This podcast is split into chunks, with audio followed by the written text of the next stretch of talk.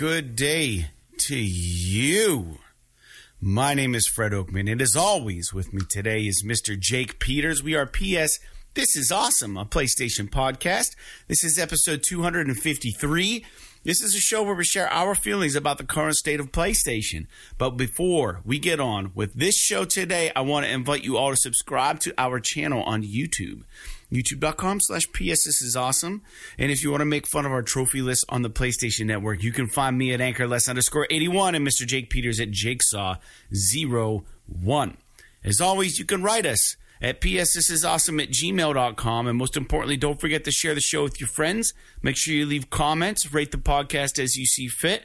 All that stuff helps with the algorithms to get our podcast into more ears.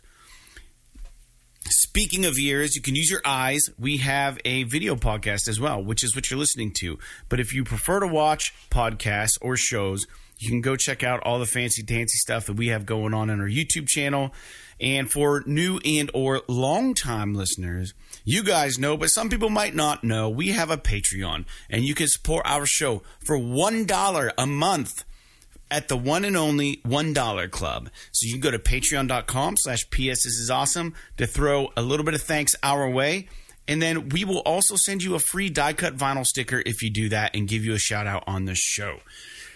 With that out of the way, Jake, how are you doing?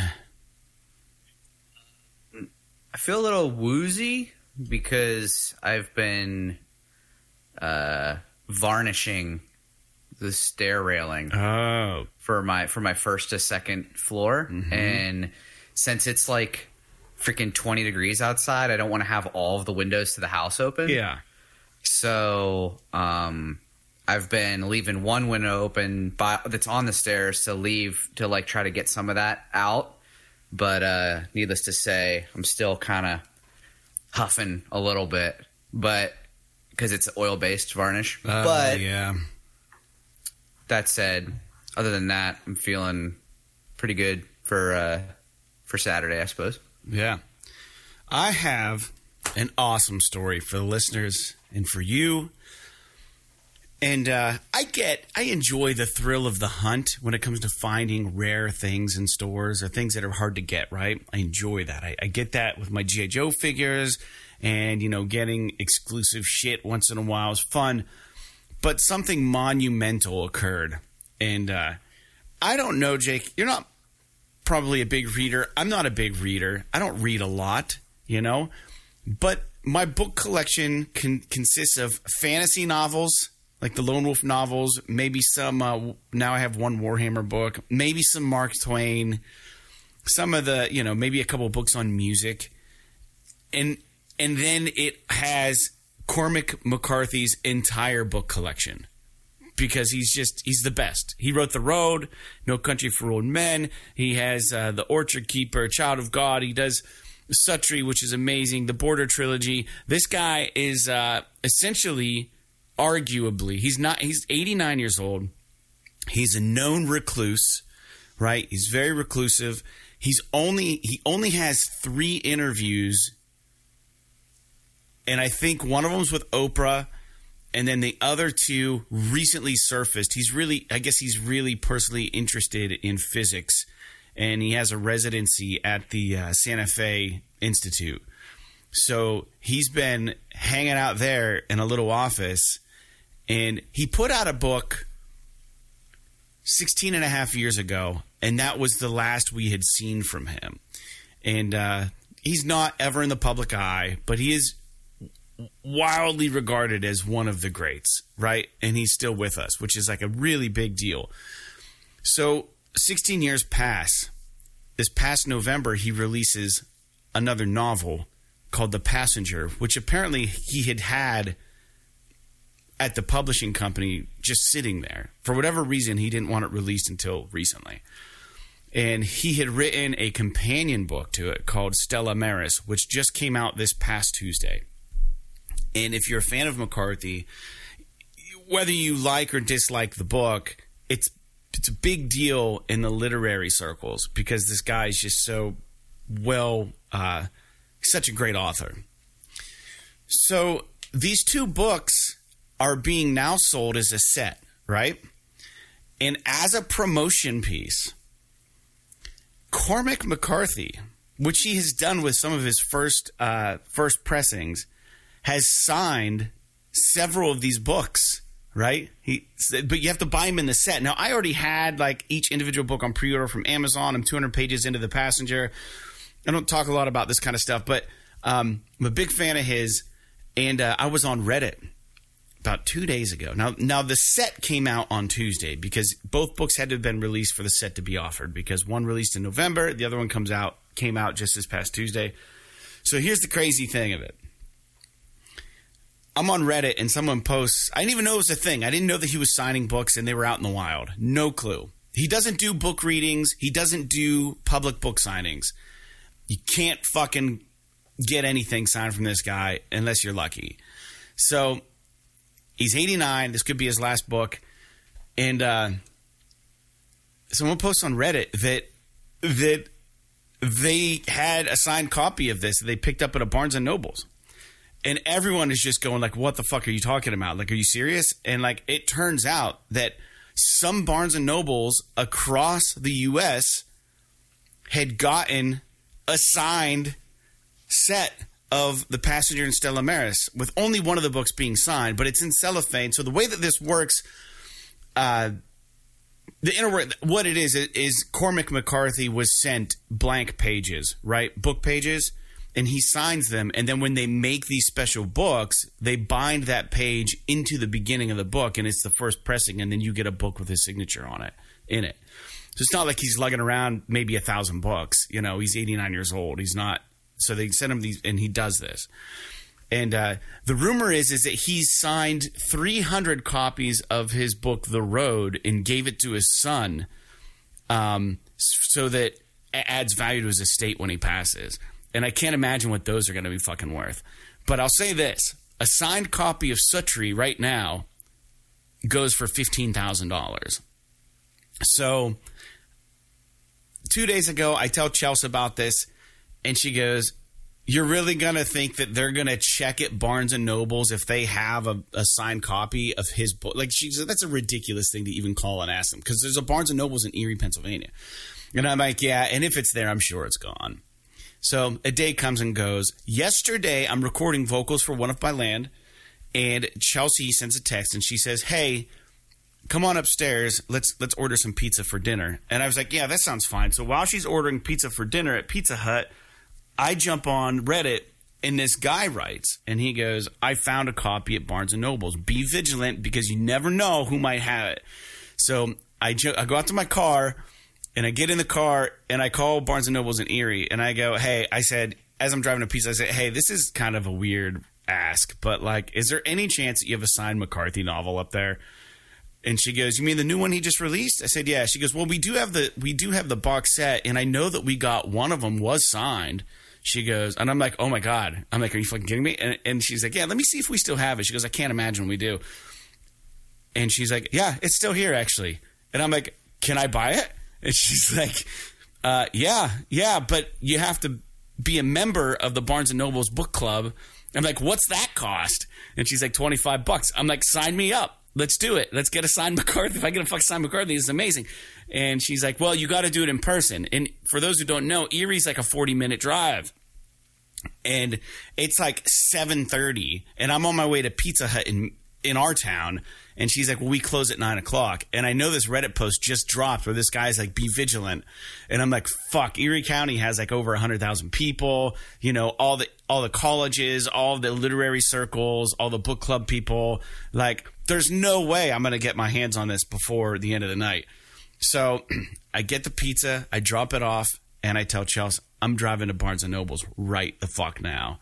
Because I know the value of this thing and uh, it's priceless to me. But I know the value, so I I beat I go like 85 miles an hour to Erie. I'm I'm just praying I don't get pulled over because that would just throw I wouldn't be able to make.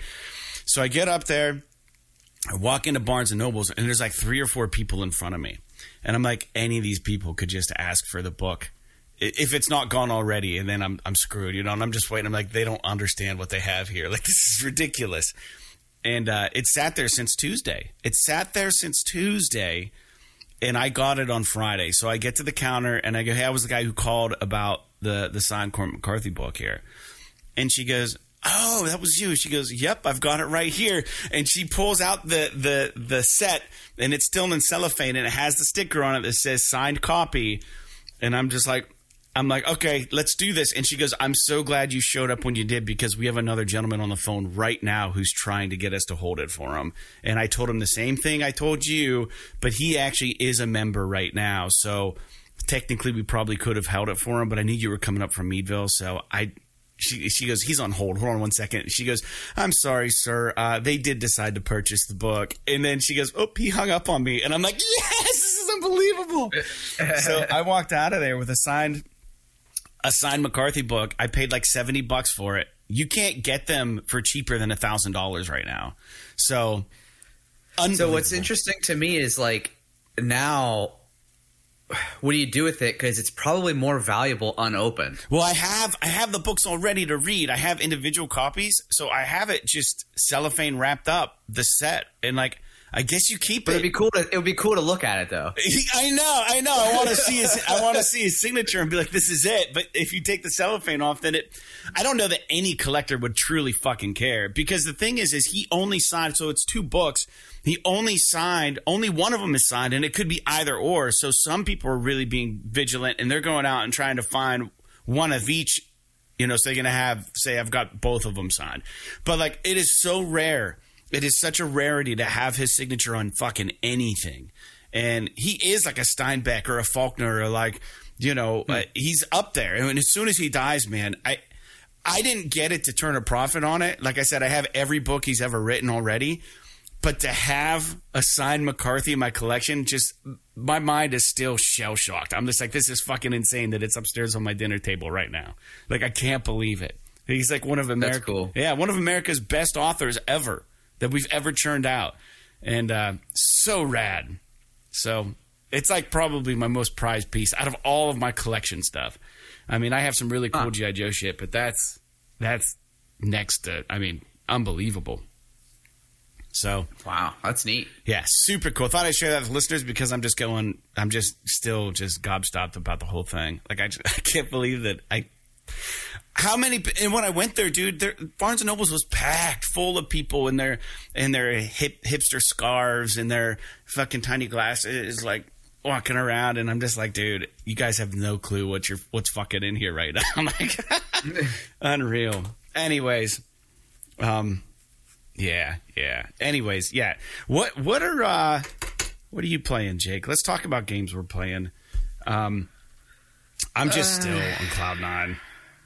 Um, I well, I'm still playing God of War. I'm like, I don't know. I got to be like 30 hours into it at this point. I, I'm probably getting somewhere near the end of the game. At least it feels kind of like that.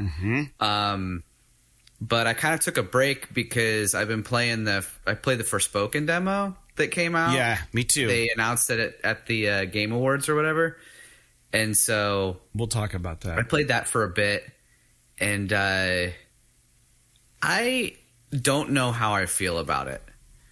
I'm like really conflicted about it because, um, basically, visually it looks kind of like I expected it to, just based on all of what we've seen. Visually, it's awesome. Like I love the style of it and everything. I don't like the controls. I don't like the way the game controls. It's it controls really sluggishly. I don't know why, especially jumping from God of War, which people typically associate God of War with a very kind of like weighty, kind of tanky feel to him. Mm-hmm. But I don't know, like unless you're doing unless you're like running in parkour mode, like Assassin's Creed style, the Frey kind of when she's like transitioning back and forth feels very sluggish. I don't know if it's like they try to do too much with animations or or what, but like It is just a demo something right about now, it. yeah. yeah, like it doesn't feel very snappy to me. Like there's something about it that just doesn't feel snappy. And but I do kind of like what's going on with the gameplay. There's there's they basically drop you in with like a shitload of abilities. And so it's kind of overwhelming to switch between them all and Yeah. figure out what the hell's going on. Like I feel like if you like I've only played it for an hour, so I'm still kind of fresh. I feel like if you started from the beginning and you kind of build your way up, like it probably wouldn't seem so overwhelming at first. But I keep I keep pressing like R1 and L1 for attacks and stuff, but those are just the fucking weapon wheels, which to me is super annoying. Dude, like I don't Yeah. like just because I'm playing God of War and like that's like how you play God of War is like in most games, if they use the triggers for attack, like L1 is or like R1 is light attack and R2 is heavy attack. That's just normal Yeah. if you're using the triggers. But in this game, R1 is the the the weapon wheel for your your R2 attack and L1 is your weapon wheel for your L2 attack and it's just it's And you got to play. I'm not saying you, it's- you got to press L1 and R1 at the same time and slide to pick a different move set. to pick a different move set. I'm not. I I don't want to sit here and say that it's bad. I'm just saying that I'm not used to it, and it's and it's throwing me off, and I don't particularly care for it. Like I want there to be just a melee attack, and there doesn't appear to be one. It's like you use an ability or you don't. Like you use an ability or you don't attack. Like I want I want to be able to just kind of rush forward and punch a guy in the face and not have to like be charging some ability or something like that Yeah. but there's no there's no like just regular attack there's no like regular block as far as i can tell i mean maybe there's a way to do it and i just don't know what i'm doing. They don't cover it in the tutorial Um, if there is. but i will say the game is is really pretty. I like the there's something about the atmosphere of the game the the music the whimsical nature of it. It gives me kind of like fable vibes a little bit and it was like hitting me in the right spot while i was playing it. Wow. but there's one thing that i will say is that they need to put a fucking option in the menu to like turn the goddamn dialogue off because between her and whatever the fucking thing is she's talking to, which they don't explain, they, they don't shut up. Every time you like jump or every time you attack something, Yeah. there's a comment. There's a conversation back and forth. Like to the point where like they're repeating stuff. I'm like, what the fuck are you doing here? And it's like this it's like if it's like if some, you know, Chinese writers made a knockoff of like Marvel quirkiness. Yeah. Like if that makes any sense, where they like they make all those quips about like you know when they're in the heat of battle, it's like you know I don't know. I, I I don't really know how to describe it, but like how like the you know Tony Stark has like the snarkiness when he's like in battle or whatever, and it's like that, but some like knockoff version of it where they didn't really understand what they were doing. They were just trying to mimic it, Right. and it like comes off as campy and like kind of a little bit cringy, and I don't want to say a lot of bit cringy, but I, I don't think that would bother me so much if it wasn't fucking relentless. It's relentless. Yeah. She doesn't shut up the whole time you're running around. I don't know if you had this experience or not. yeah, I can. But this was like my biggest problem with I it. can It was feel you on that my take. Yeah. it was that and like i don't know what the fuck is going on with the ui in this game it's like you go into like the you press the touchpad and it brings up like your objective list but it's like all the fish-eyed and shit and like dude i don't know what is going on with like the ui design and the fucking dialogue but everything else i like I, I've, I've been enjoying everything else about it pretty much Yeah. So so my experience is that I don't feel like the game is exactly what I thought it was going to be. I thought it was going to be just a scotch more story, and it probably is story driven, but it just it, it really is a uh, a map for people who like to probably be just completionists and want to just fucking do everything they can. And it didn't seem like the things in the tutorial that you were doing or in the demo that you're doing seem to even fucking matter. There's like little monster boxes that you go in and you fight. You know, you encounter like a group of alligators or something. You can kill them, and then when you kill them all, you get some sort of reward for it. But like the combat, I think is so shitty. Like I still don't know what square, triangle, or circle do. Well, I know what circle does. I don't know what X jumps. But like, why not using utilizing square and triangle for maybe some of the move sets? Because in order to like change between whether you want to use uh, a shotgun mode or for your for your projectile shooting ability or you want to do like machine gun mode or like sniper mode you have to press R1 and select it from the weapon wheel and then go in and go back to the combat. And it's like I want to be able to quickly change between those things and the game doesn't offer that. And then if you want to use different spells then uh, that means that you can use a sword a fiery sword. I think some of the spells you get with the flame thing were really cool. Like the one that I really really liked was uh, the circle of fire that you can cast that's awesome. Um, I don't know if I saw that one. And then, but I, I, do like. I'm sorry. Go ahead. No, I said like the Legion is really cool, where you get the fire elementals that, that will fight by your side. That's kind of neat. The ideas are sound, and I think the the different spells, different move sets, all that stuff is cool. I think the controls are just garbage, and I think based on the demo, and I think that the map and uh, like you said, like the the the UI. I I bought a new skill set um, but it took me probably five minutes to figure out how to do it because it, it, was like it's like oh you can purchase new skills in the menu and I go to the menu and it's just this fucking branching tree and I didn't understand like what to click All on. this like lightning everywhere. It's like fucking weird. I, I, don't so bad. The UI is so the UI is so bad. But I will say I think a lot of the combat, like the issues that you have with combat, I feel like if they just remedied the control system, yeah. it would be actually really fun. Like I think that um like you have the two there's like whose abilities do you want to use? Frey's or like Steve's? I don't know what the fuck the other thing is. Yeah. I, I assume it's the thing she's talking to. Yeah. I don't know if it's like I don't know if it's like that thing that's on her wrist, like has something that, in a spirit right, in it or something bracelet, that she's yeah. talking to or whatever.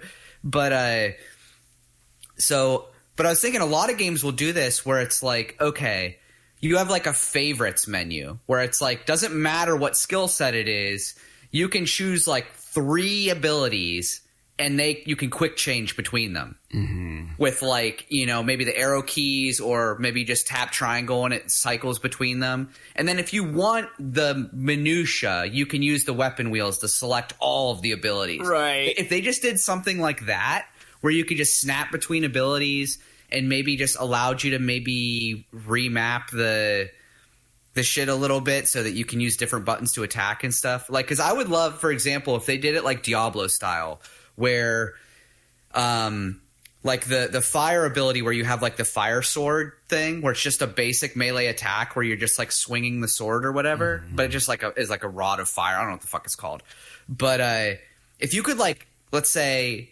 bind that to square and then you could bind like the machine gun ability to R2 like and your you could go-to ones that you want to use. yeah, and you could bind like the I don't know, let's say like the the the fire spirit ability to like triangle, and then instead of having to switch between all of these, you can just run up to a group of enemies and just tap square if you want to like hit them with the fucking melee attack, and then you could jump back and just pull the trigger with R two and shoot Right. your you know your melee we- or your machine gun weapon or whatever. Like if the, like if they just made the controls better, I think the game would be really fun to play. Yeah, switching between the weapons, and I like the versatility of having all the different spells and stuff. But like, you know, not only for the for the regular attacks do you have all that shit to deal with, but you have the exact same fucking wheels for the spells. And it's just like, you know, use the D pad or some shit. Like, why can't you use the D pad to like, or why can't you swipe on the touchpad to fucking change shit? Maybe you can. Maybe I maybe I missed it somewhere, but. As it stands, man, this is not a buy for me. I if that combat's like that, there's no way there's no way I'm to enjoy it because I don't know how many times I'm just fucking just jamming shit and I can't figure out like what I'm even what spell I'm on, what cast is on, like what what uh I don't know, like like the the fact that to change from like close range to long range requires you to number one make sure you have that selected, but then you have to push L1 and R1 and then use the thumb the the analog stick, swipe it over to switch to the new spell set, and then make sure that your sword's selected. Is just four steps too many. Like it's It's way too many. it's ridiculous. And, and I don't even think it pauses when you go No, into the weapon. it doesn't. It doesn't. It, just slows down a little, maybe. Mm-hmm. But like, dude, if I got to do all this shit just to switch to a specific ability that I want, if I want like the fucking machine gun and then I want to go to the fire sword, it's like you said, you've got to like kind of run away, And think about hold how I get L1 the and. R1, you know, go to the left to to switch to the fire abilities, then hold down R1 by itself, select the fucking sword, Yeah. and then now I can use R2 And just hope that you have a good spell already equipped for that for that yeah. set. I- It's, just it, I don't know. It's so frustrating because doesn't I, make I. Yeah. But I do I do honestly feel like if they could make the controls better so that you don't have to do all of this monkeying around to, mm-hmm. to play the game, that I, I do think it would be a lot of fun. And I, I I'm not gonna sit here and say that it's gonna it, it- let's say that they come out and they're like, We fixed the controls, they're perfect now, there's nothing to complain about. Would it still be a day one purchase for me? Probably not. me either. Unless I saw some some something else about it that would lean me towards it. But it would definitely be like a first wave sale kind of purchase. like a thirty dollar maybe. Yeah, like I'd pay thirty or forty bucks for it as long as I could get the uh, you know get the Controls figured out. I can play it the way I want, you know, and I'm not freaking trying to do a juggling act just to switch between two weapons. In a game that's so primarily focused on those things, that's the selling point is all the cool move attacks and like or the attack moves. they look and cool as shit, too. Yeah, they're really neat. They're creative. Um, the ability just to cast fire elementals to help you fight and like plants that wrap up and bind enemies that you can just like then attack them long range. Like it's really cool, but the implementation of it is terrible. So I know that the team that did this was the team that did Final Fantasy 15, Mm. and I think a lot of people might have had issues some with the way that the open world and also the way that the combat worked a little bit with Final Fantasy 15, Mm-hmm. and I think that some of that might have bled into this game. And but I will say that like you know, I'll reiterate. I think that visually, this game is really interesting and unique, and like the the abilities look really cool. Like I love the way that uh, she has that ability to like. Did you use the um the grappling hook thing? I don't think so. Did you figure that out? No. So you know, like when you're when you're running along on the cliffside, sometimes there'll be those like glowing rock outcroppings. Yeah. Those yellow ones. So if you if you hold tr- square down, it'll like slow down and you can target on one of those. And when you release, she'll shoot out like a grappling hook, grab it, and launch herself up into the air. oh, that's cool. So you can like so you can travel up like the cliff face by nice. you know essentially going between these things to get to the top. Yeah, because it took me like And ten so- minutes to climb a cliff recently, and I was just like, "This is so stupid." Yeah, so eh, but they don't tell you that, Right. right? I'm sure maybe in the if you played the real game at the beginning, I'm sure maybe they would you, show you yeah. that. But like, It's just a demo right I- now. I spent, and then I did notice that like the uh so I played the game. It starts out in what do they call quality mode or whatever. Yes, And uh, dude, I cannot fucking tolerate It was terrible. frames It anymore. was- it I, was I terrible. can't do it. So I switched it over to performance mode, which looks like it's. I don't know if it's a full sixty, but it's it's definitely a lot. Did you go better than 120? frames? I did enable the 120 hertz mode because my TV does have true 120 hertz, Yep, too, and yeah. it does look it does look pretty good. Now I will say that, um, and and maybe I just don't have a good TV. I don't know, but dude, when I switch between quality mode and performance mode, I literally cannot tell the difference visually. And I don't like, but It's I, you, I dude. It's- purposefully, it's you. dude, I purposefully bought a TV. But you, you like a lot of people, fucking sit way too close to a TV that's way too big Don't for make the room. this a me in. problem. So no, I'm saying that if you were in a room, if if you were if you appropriately sized your TV to your room, Right. I don't mean you personally. I just yeah. mean generally. There's a certain most distance. people most people buy TVs that are too big for the room that they're in, and so. I maybe my TV's a little too small, but I have a 55 inch TV and I'm sitting like eight feet away from it, which is like the normal sort of ratio you're Mm-hmm. supposed to go by. And the only thing that it seems like they drop between quality mode and performance mode is resolution. And with my TV, because I'm so far away, I can't really tell the difference. And ray tracing, which I think is only going to really make a big difference if you're in like a low light, transitional light sort of scenario where there's a lot of shadows and things like that. I might notice a difference there. But what I was disappointed about was that I saw they had a ray tracing mode. They had a quality mode, a ray tracing mode, and a performance mode. And I thought maybe the ray tracing mode would be like Ratchet and Clank, how they have in between, yeah. you know, they have basically like the high frame rate but with ray tracing. But whenever I turn ray tracing on, it's just as fucking slow as the quality Right. mode. It- there's no So I was just yeah. like, yeah. So I was just like, screw it. You know, I'm just gonna play in performance mode. Anyway, I guess my rant's over. But I will say, I do think that people should play it because I think that it's there's something cool about it. I think if enough people play the demo and bitch about the controls, maybe they'll just fix them, and then we won't. Then it, it'll be definitely worth playing after that. You know, I, I think that if if people can, I'm pretty good at like when the first trailer came out. You remember how everybody was was uh was dunking on this game for like the dialogue and the trailers Yeah. and stuff. I'm pretty good about like I don't know if you want to call it suspension of disbelief or whatever, but like it, it doesn't really necessarily apply. But the idea of just like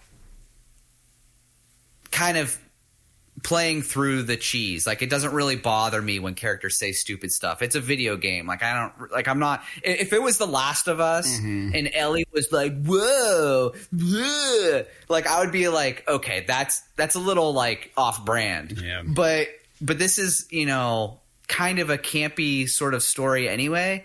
So it doesn't really bother me, but dude, they need to dial back the frequency of the conversation while you're running around the world. That's Yeah. the only thing that I have to say about that. Well, it's fun that we But got. It- It's fun that we had something to talk about for games we're playing that's relatively new, and that was announced at the Game Awards, which we're going to get to later. We're going to talk about that in a little bit here on the show. But um, our, we could literally, we could literally. I mean, I don't know how much. Yeah. I'm sorry, I didn't mean to interrupt you. Um, I don't know how much of this stuff that's in the the regular news that you want to kind of blow through. oh, we're going to blow through the regular What? news pretty quick. Um, for sure. I was gonna say because because we could spend a whole episode on just the game. That's Awards. where the they announced fat's a gonna ton be. of shit. Yeah, So yeah. okay, go ahead. I'm sorry. No, you're good. You're good. Um, but yeah, so that that's that. That's what I've uh, I just finished that up, and I'm still playing Warzone here and there, and then God of War Ragnarok. I also have not beaten that. I um, Did you see? So I, I didn't. I'm sorry. Uh, since you're just because Yeah. you're playing Warzone, I wanted to ask. They, I saw that they announced the first ever raids for Call of Duty. yeah. Do you know is that in Warzone or is that in regular Modern Warfare 2? I don't. I don't think. I think it's regular Call of Duty. I don't think those are included in oh, Warzone. Okay. You I was gonna say like those are. being an online, being a semi-online guy. That's something you'd probably really like. I think I would love it. and especially if you can get a few people to play with you. Yeah. but I just didn't know because I just wanted to because if you know you were playing Warzone, you commented on it. I wanted to touch on it before we moved on. Yeah, I got a group of people. Yeah, so we'll see. I mean, if it's a if it's a Warzone feature, man, I'm sure the four of us would like to jump in and give it a whirl. Um, especially if you have a group of people that you can communicate with and play with. Yeah, I like the idea of that, especially in the Call of Duty world where it's a little more mil- military based. Um, yeah, God of War Ragnarok. Uh, I'm I gotta be so close to the ending. I just set it down for a bit, and it's uh, you got to be in the right mindset to play it. Um, but yeah, so that's games we're playing. I want to dive into some quick listener feedback before we get on with the news and talk about the Game Awards for today's show. Um, the first thing, Jake, we were talking about snowboarding games last episode, and uh, one Black Talon wrote in and indicated that he believes, or she believes, I think it's a dude, but they believe that there is snowboarding in Riders Republic.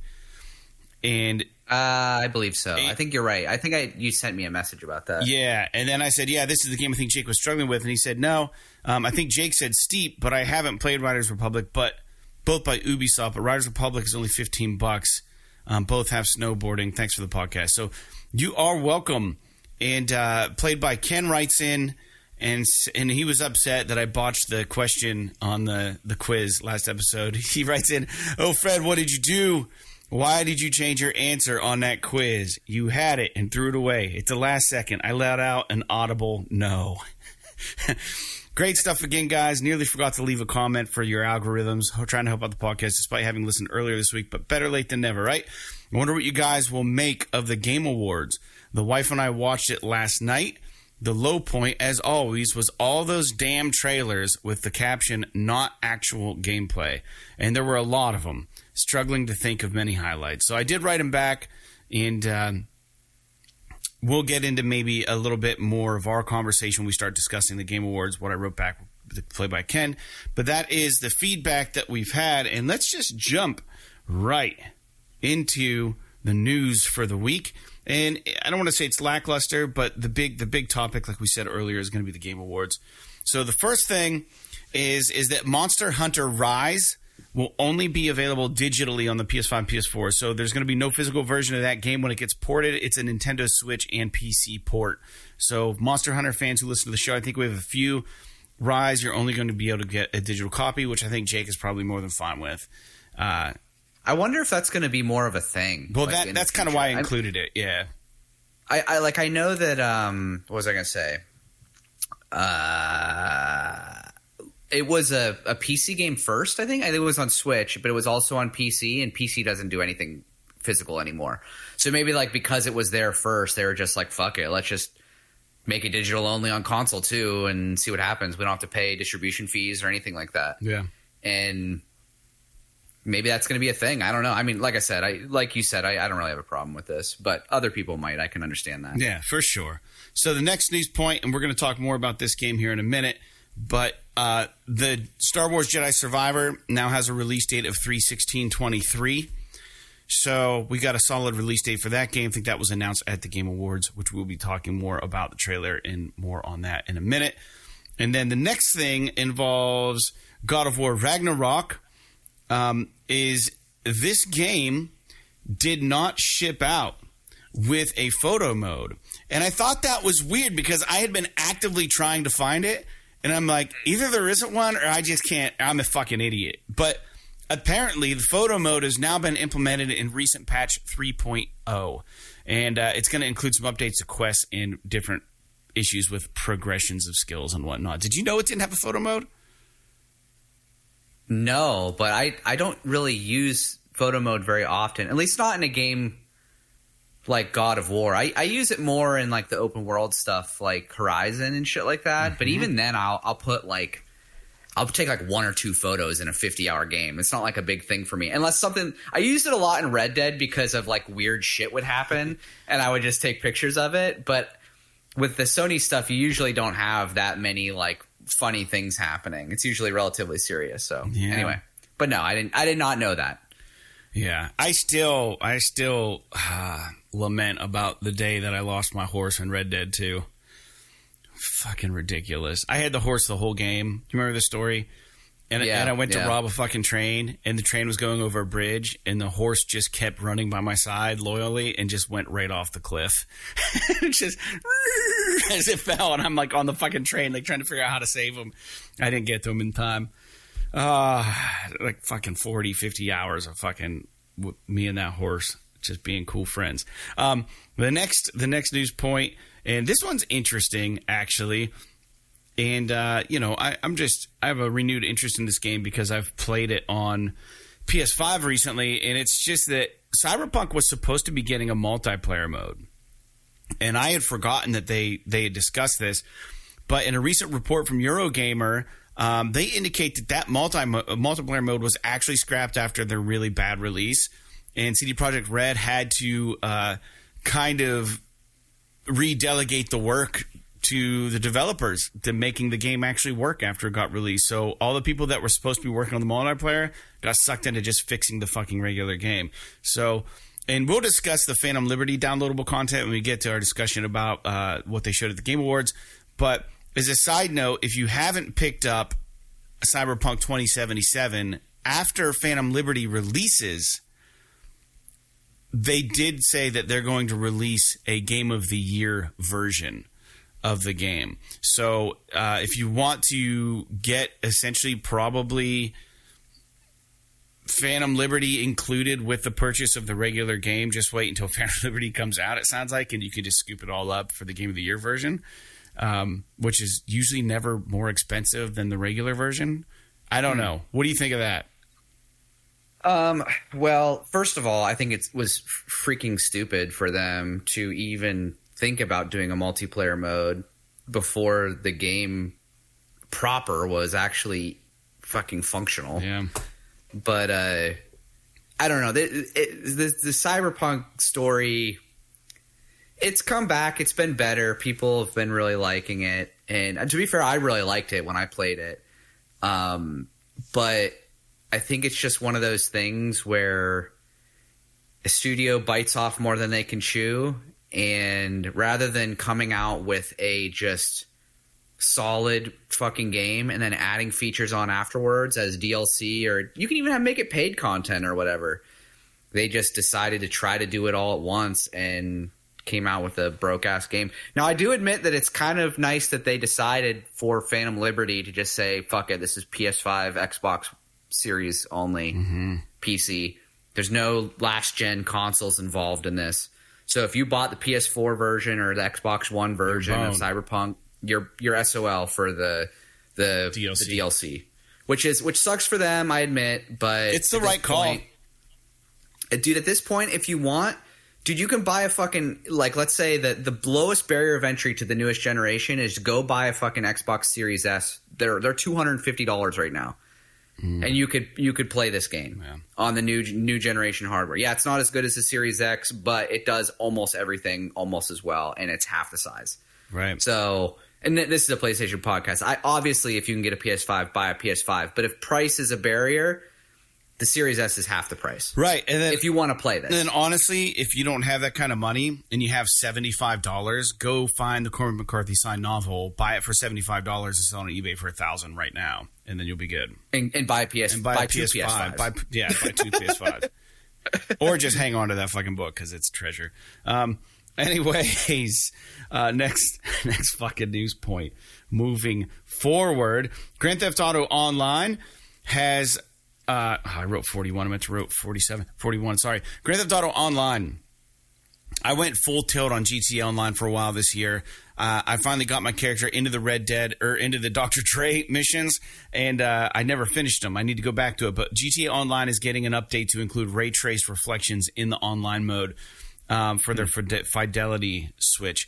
Uh, so if you're playing online in fidelity, um, I don't know why you would. You get ray traced, and uh, the ability to filter contacts quicker is also being introduced, which would be nice.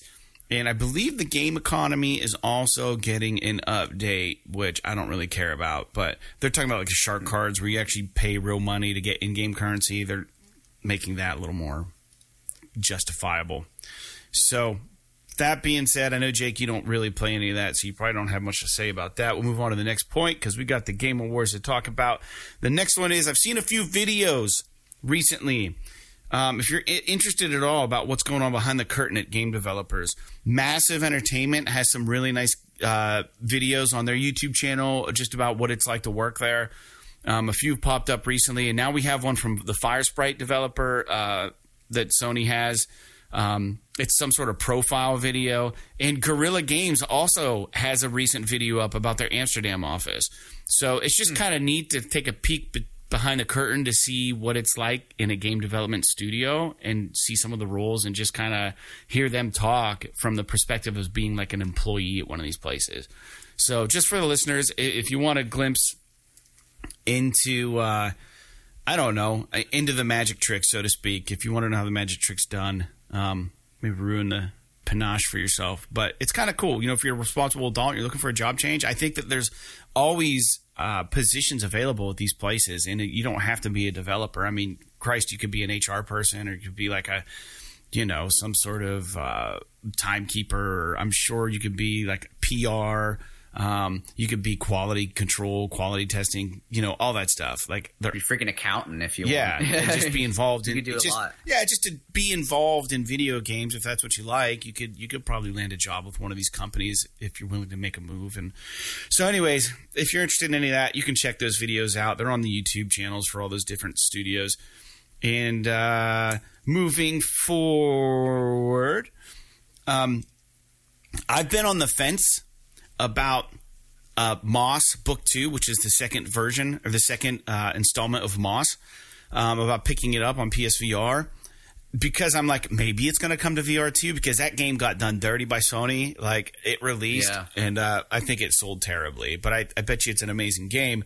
So it's a sequel to Moss, and it was announced that the game, after all, hasn't been done dirty.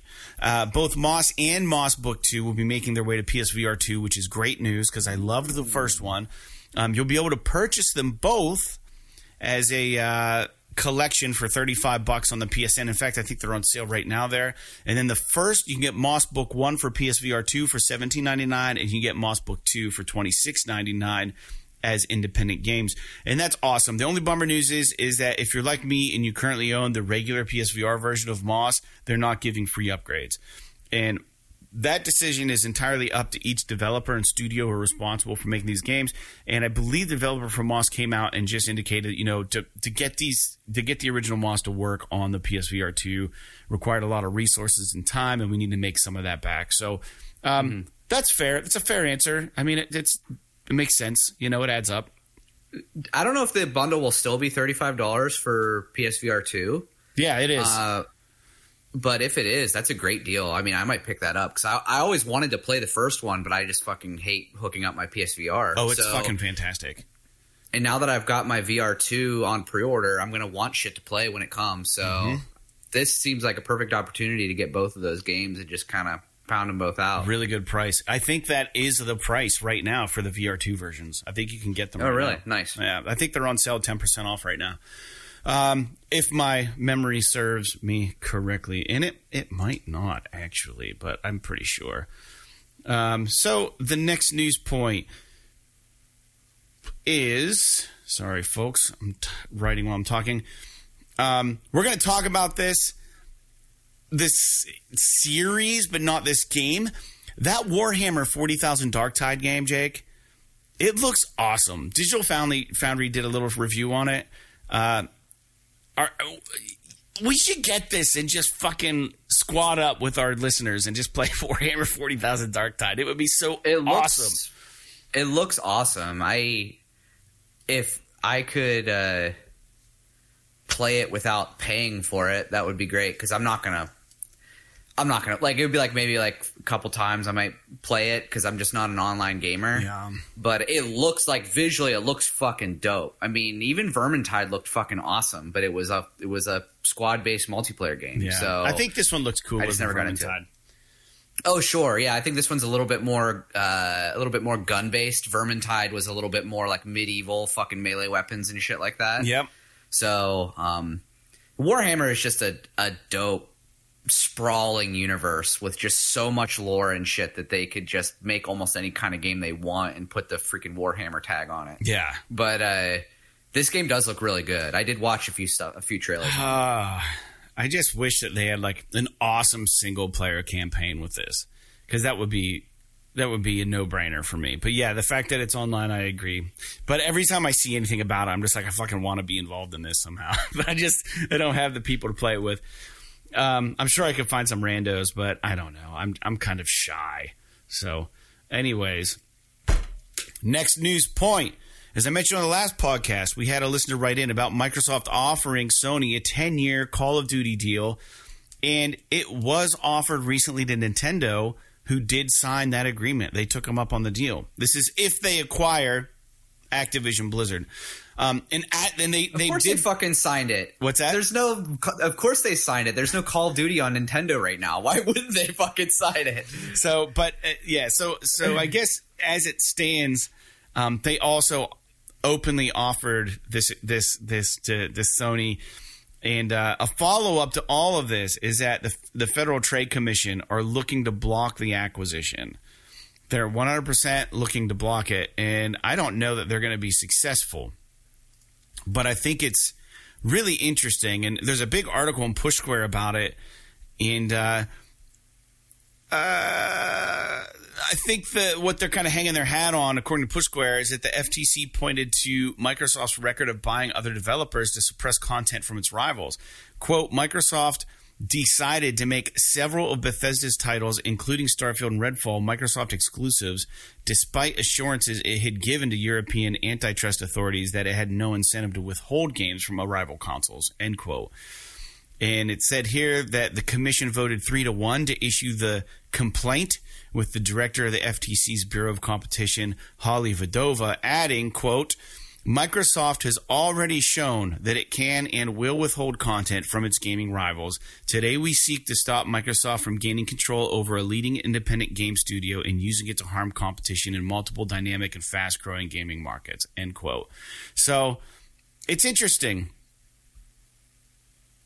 Yeah, I don't know if there's too much more to say about this. I mean, there's a lot to say about this. We're not the podcast. What's your opinion, though? Do you think that they're going to be successful in get, ha- stopping this?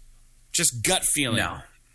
No, I think it's Me still going to go through. I think that there's just going to be a lot of concessions required. Mm-hmm. Honestly, like Sony, if they could get a signed statement that says that Sony could put it on PS Plus, then it would be fucking no brainer. Sony would sign it tomorrow.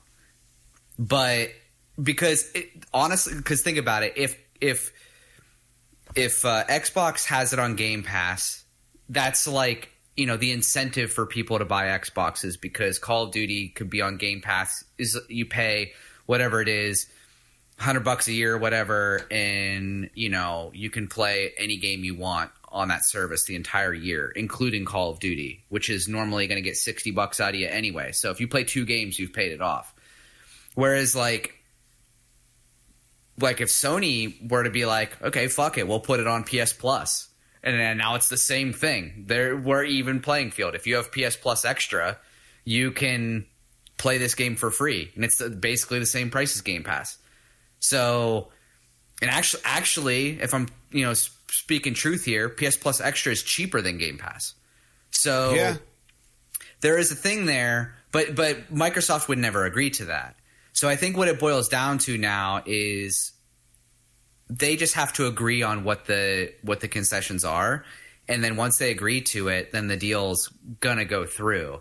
And I'll be honest with you, like there's been so much stuff that's come out in the last week in terms of like these legal documents and all this stuff that have have really kind of ramped things up and the FTC now is is looking to sue and all this stuff. I don't think it's really going to make a difference. I think it's eventually going to go through anyway.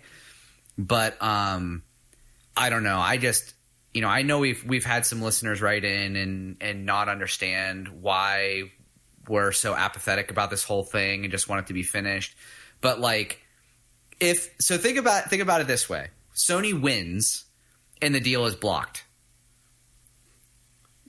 Now, Activision's never going to want to work with Sony ever again now. Cuz they just got they just got cheated they just got cheated out of 70 billion dollars being purchased by Microsoft. So now Activision is never going to want to do all this exclusive content and working with Sony and everything and they're just going to work with Microsoft anyway. Assumedly, So, like- that's what would happen. Right. Well, I mean, wouldn't you? If someone came up to you, Fred, and they were like, "Hey, I'm going to buy your house for a hundred million dollars," And then And the government then- stepped in and said, no, you can't sell it for that. It's not worth that.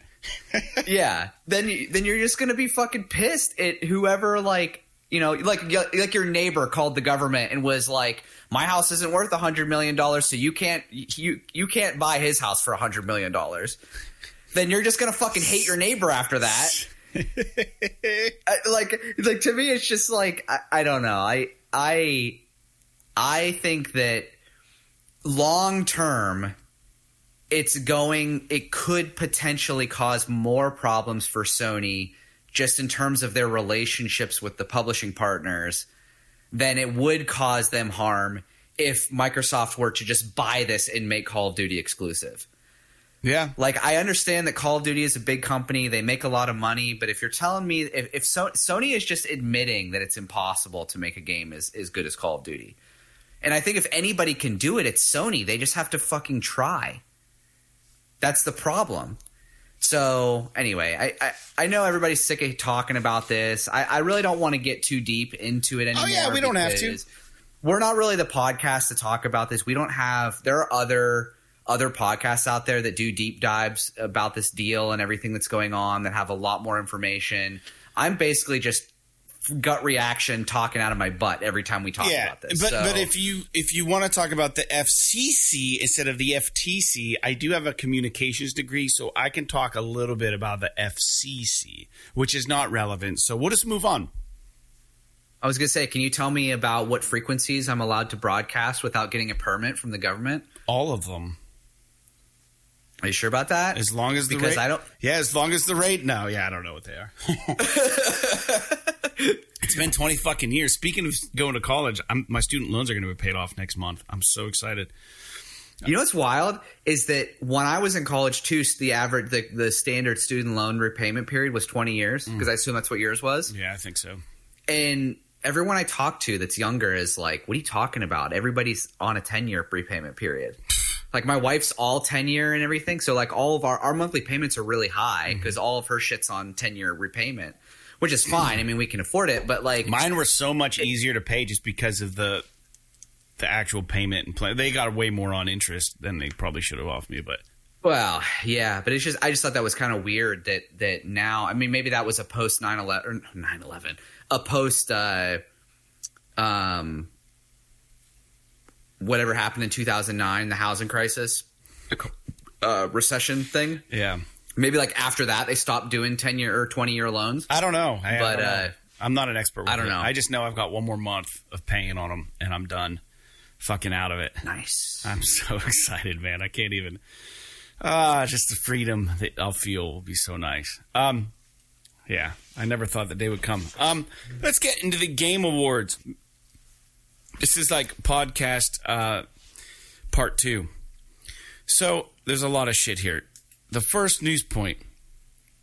Well, first of all, the Game Awards happened, right? The Game Awards happened. Geoff Keighley was there.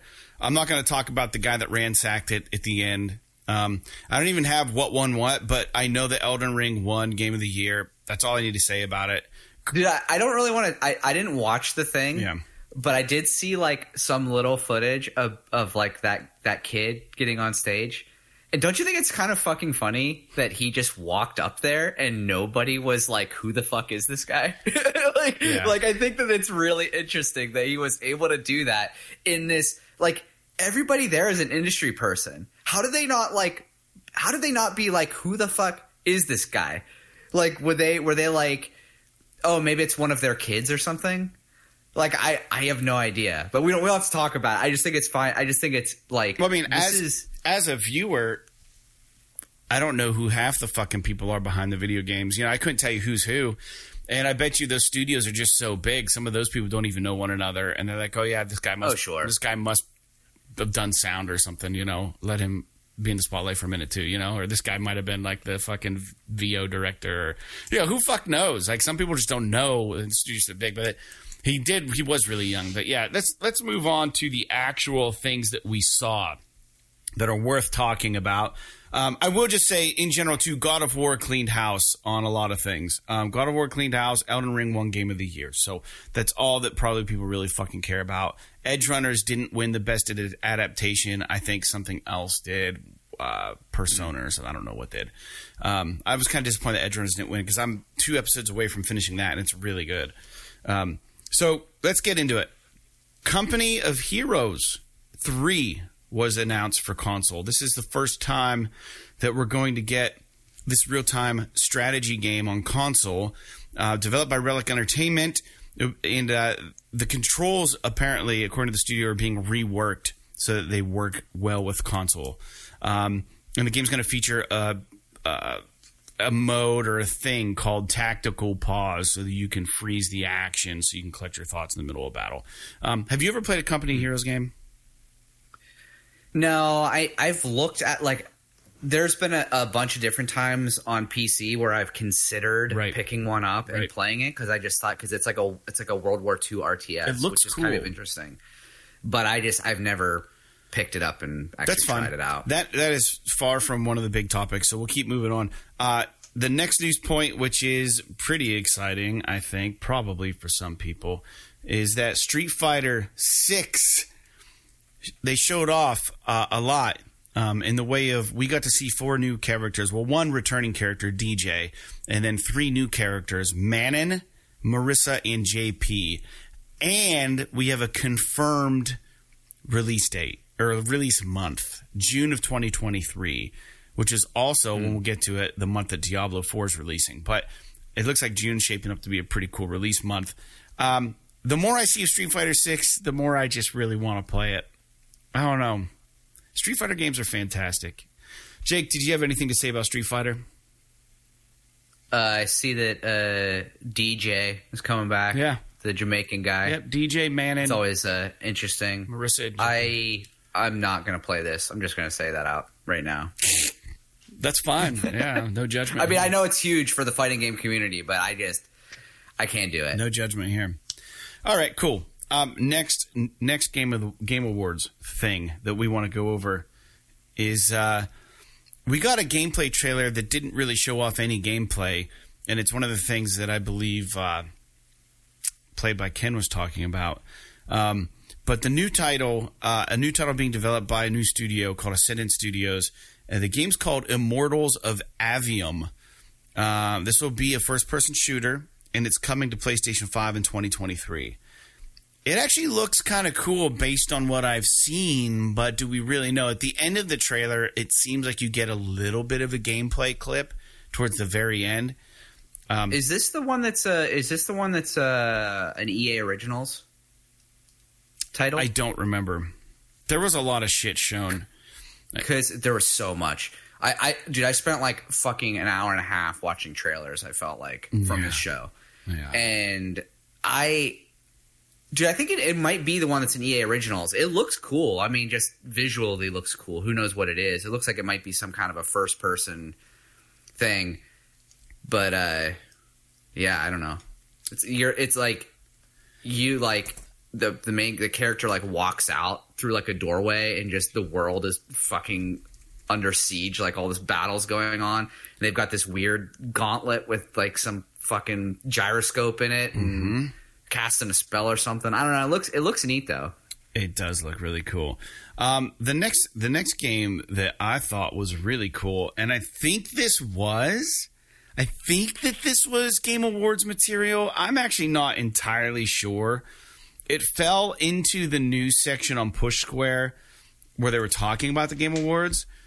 But there's a game called Viewfinder. Jake, did you see the trailer for this game? i don't think so Uh, look it up, dude. Uh, the website is just so, sos.games slash viewfinder.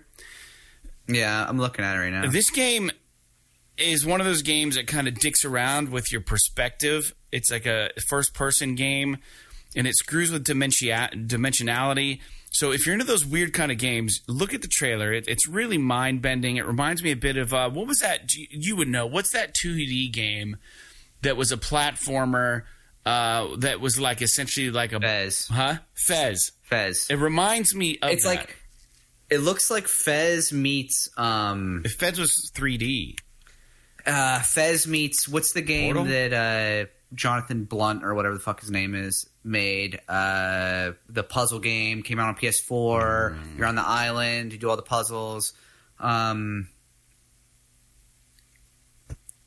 the witness it's like Okay. fez meets the witness Mhm. kind of is what it looks like a little bit visual visually looks really cool i mean this is a this is one of those games that like i just there's no way i'm gonna be able to play it I'm not, But like you're just not going to be smart. i think enough. it looks really cool Uh, like, this is a game that I would like to watch somebody else play. I think. the thing that's really interesting that they play with is is not only are they messing with like you take a picture of something and then you use that picture to like move it and then sh- put it in a place that lets you connect pieces of the 3D world you're in. It's kind of hard to explain, but uh, some of the pictures that you take are going to be grainy looking and some are going to be black and white and you're going to be in a colored environment so like then you get this crazy amalgamation of different textures and dimensions that open up based on the pictures you take it looks fucking awesome um, It looks it looks insane. Like I, this seems like one of those games where you almost have to play it to really understand it because it's. Dude, I'm just watching shit about it, and this guy just has this fucking shitty looking Polaroid, and he just takes a picture, and then he just turns around, just superimposes that picture on the world in front of him, and just fucking walks through it. Like it's so weird. Like you can almost use any piece of the world as part of the map to It's really create more of the world you can exist in. Yeah, it looks, it's like it's a mind bender, man. Like it looks like it could be really, really cool, but so fucking wild looking. yeah, it's super trippy. Like This is hurting my brain. yeah, that's that's exactly what it's made to do, I think. But anyways, that game looks awesome.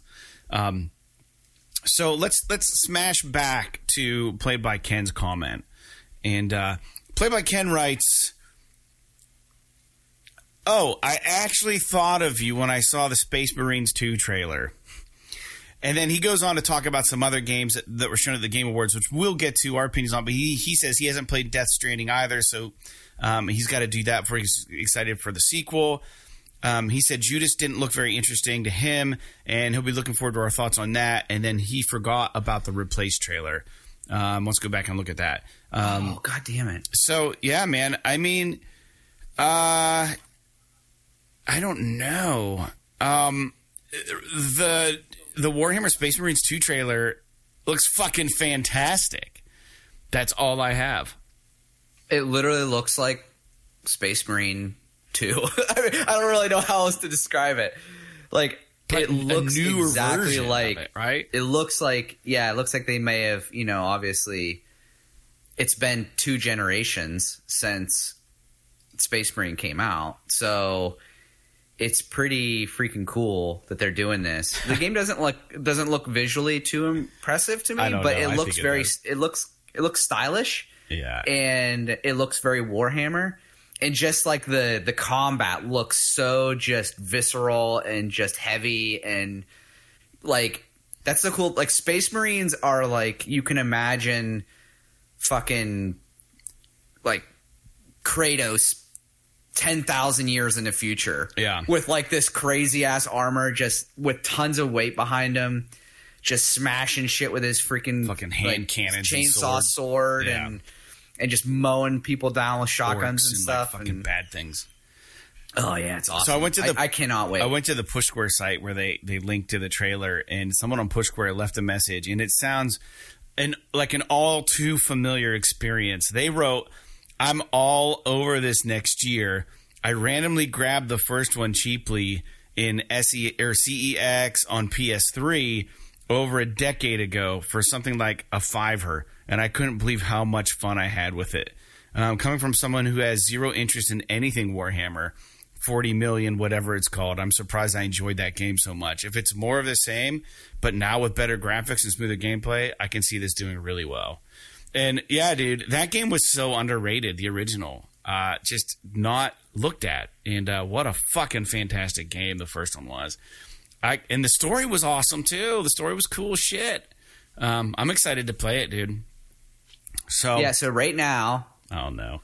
Warhammer 40k Space Marine on PS3 has a 70 on Metacritic, and I think that is way underrated. Yeah, I think so too. I, I'm not going to sit here and say that it's like a nine out of ten or anything like that, but it it is the most fucking awesome 70 or seven out of ten I've ever played.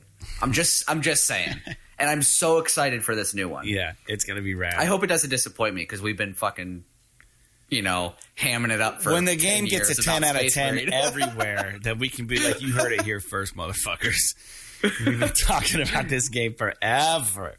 PS is awesome, ten out of ten. yeah.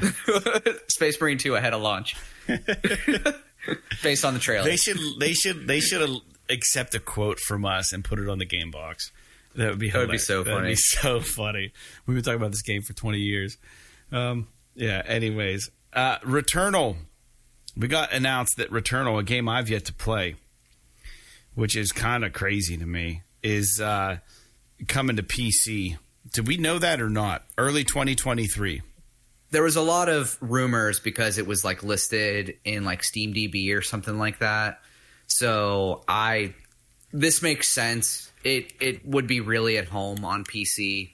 So I'm glad that more people are going to get to play it because I don't know how well it sold on PS5, yeah but I loved I mean, I'm not I don't like roguelike games, but I loved Returnal. So I hope that the the, the gameplay in Returnal is some of the best third person shooting gameplay ever I've ever experienced. yeah So I think that it's awesome that it's coming to PC. I think more people. I think it will have a good, nice home there. And uh, I honestly, it's one of those games that I advise that even if you're not really into roguelikes, but you like third person shooters, pick it up cheap on a sale and give it a go. Or if you're, I think, do you know if it's on PlayStation Plus, like extra or anything? yeah i get it for free and i haven't played it yet Yeah, so especially if you've got PS Plus Extra or something, and you can get it for you know quote unquote free with your subscription, give it a go. If you're into that kind of game and you're like between games or something, it's real fun. Yeah, it's on my list. It's on my list.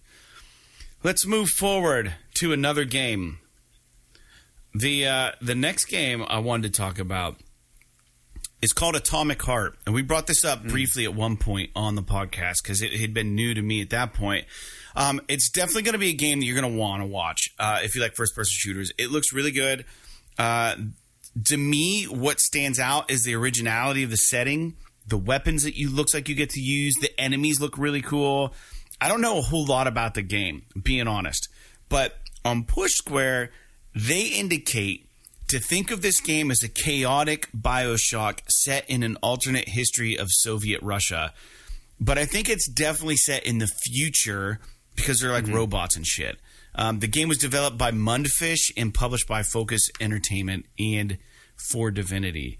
So the thing about this game is, is this trailer it got or whatever this gameplay thing is, it looks so cool. I I love that they like I don't know. they like uh I, I don't know if this was a thing in the past, but they in previous trailers it kind of just looked like a BioShock ish kind of game, you know, just like in style.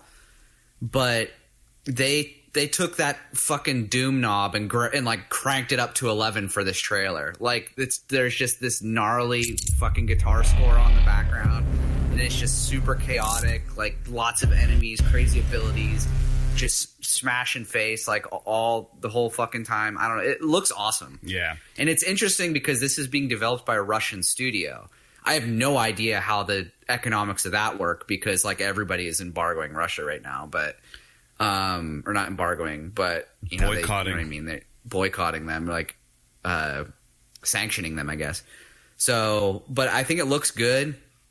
I'm gonna try it for sure, especially because it's it's uh, going to be available. I, I think it launched on Game Pass. So if you have an Xbox, you can definitely try it out. No, uh, Yeah. no strings attached.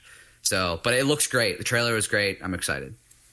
Yeah. And I think ultimately it's important to realize that, you know, when the United States does fucked up shit or when Russia does fucked up shit, it doesn't mean that everyone who lives in that country condones it or, or agrees with it. So oh, definitely, it's definitely. important I, to I, remember I, that, didn't. that, you know, you are not Yeah. your country. Uh, you're your own person. So just, uh, I, I think that game looks awesome. And uh, it's on my list for for 100% certain it's on my list uh, of something that I want to check out. So another another game getting uh, public uh, published by Focus Entertainment is uh, a game by Don't Nod, who make They did. Uh, Life is Strange? Life is Strange. Yeah. which is really weird because this game is called Banishers: Ghosts of New Eden. It's set in the 17th century, and uh, it's listed as an action RPG. And you play as two proficient ghost hunters and lovers who are faced with impossible odds. So they hunt ghosts. Um, they do discuss in the game description that the female is actually killed and comes back as a ghost, but she helps you in in your conquest to capture and take out ghosts who are haunting people negatively. So you're working alongside your lover who died, who's been resurrected as a ghost, and she's helping you still on your on your plight, uh, which I think is really kind of wild. Um, It's an interesting idea, and this trailer was like mostly CG, and then at the very end there was like a little smidge of gameplay, and uh, it looks like it could be cool. I mean, don't nod. I know. I can't remember if they did that Remember Me game or not. I think they did, they might have. and it wasn't like that was like the last third-person action game they made, if I can remember correctly. And I don't know that it was received very well, so I'll be curious to see if they can if they can tighten it up and make this game uh, as an action game rather than just like an adventure kind of game like Life is Strange. The trailer looks they can make it awesome. good. It's all The it's, trailer does look good. I don't think any of it's gameplay, but it looks really good. So I just like I think that the the idea of this story lends a lot of potential mini stories, right? I, I just think like there's there could be a lot here if if you like story in games. Um, Yeah. so, anyways, um, I will just mention anyone who watches this on YouTube, man. I I tried to pull back up that trailer for uh, whatever it's called, um, that uh, the previous game I was talking about, not Banishers, but uh, Atomic Heart. And as I did it briefly, some of the audio kicked on because that's just the way that it works. And uh, I had to mute it, and I drug uh, my my window up, and it kind of screwed up Jacob's window on the podcast on YouTube briefly. It got smaller, but I had to fix it. So, anyways, that's what happened. I'm aware that happened. It's no big deal. It's just uh, just shit that happens once in a while. Um, the next the next news point, and I've never played this game, and uh, I know that it was critically received well, but Dead Cells. And uh, Dead Cells is getting some sort of crossover with Castlevania's DLC, which is awesome. And I'm sure the developer, Motion Motion Twin, were stoked to make it a reality. Um, and it's going to be offered as DLC for the original game. Now, did you see anything about this? I just saw the trailer and it looks cool. I mean, it's just like an anim, almost like an animated trailer, Mm-hmm. but it does no. There's no gameplay or anything, but it looks awesome. It's like uh, the whatever the main character from Dead Cells. He's like a a, a, an- Belmont. a body with like an eyeball, flaming eyeball for a head. I don't really know. And then he like teams up with who's that? Simon Belmont From and uh, Castlevania 3? Alucard to to go up against Dracula. Like it seems pretty cool. Well, the reason it's so on the nose too is that that Dead Cells took direct influence from the Castlevania franchise. So I think that when the I read somewhere that like the one of the developers had met with some people from Konami who were involved in Castlevania at one point, and uh, the developer realized at some point that like it actually could be a possibility to do this, and just took advantage of the situation. So I'm glad that it exists. That, yeah, yeah, yeah, yeah. So I, I mean, I probably am not going to play it. I don't own Dead Cells. I still need to get to uh, a couple other games on my back burner. But the next one I didn't realize was a VR game, and uh, Skydance Interactive, the people behind Saints and Sinners, The Walking Dead, um, are working on a new v- PSVR two title game, and uh, it's going to be called Behemoth, and it looks really archaic and medieval. I didn't realize, like I said, that this was actually a PSVR 2 game until I started doing some research for it for the show. And the game's going to have uh, you pitting yourself against really huge monsters and like fucking scary looking things. And it's going to have a lot of melee combat. But part of the traversal mechanic is going to involve getting around with a grappling hook for travel, which sounds really fucking wild in VR. And I'm all about it. Uh, it's My stomach is turning just thinking about it. yeah, it's being built specifically for VR, and there's a trailer for it there on on uh, wherever. But Jake, I put a link to it. It looks really really cool. Um, again, it's called Behemoth. Did you see anything about this? Yeah, the trailer looks fucking rad. I don't know what the actual game is going to look like when you go to play it, but I don't know if you're only going to be fighting these giant monsters or if you're going to be like fighting smaller bad guys and because he, shit. 'cause he like fights the the, uh, the character in the trailer fights like some regular enemies and then at the end approaches this like behemoth thing. So I don't know if it's going to be like that's the final boss of a level or something like that or Mm-hmm.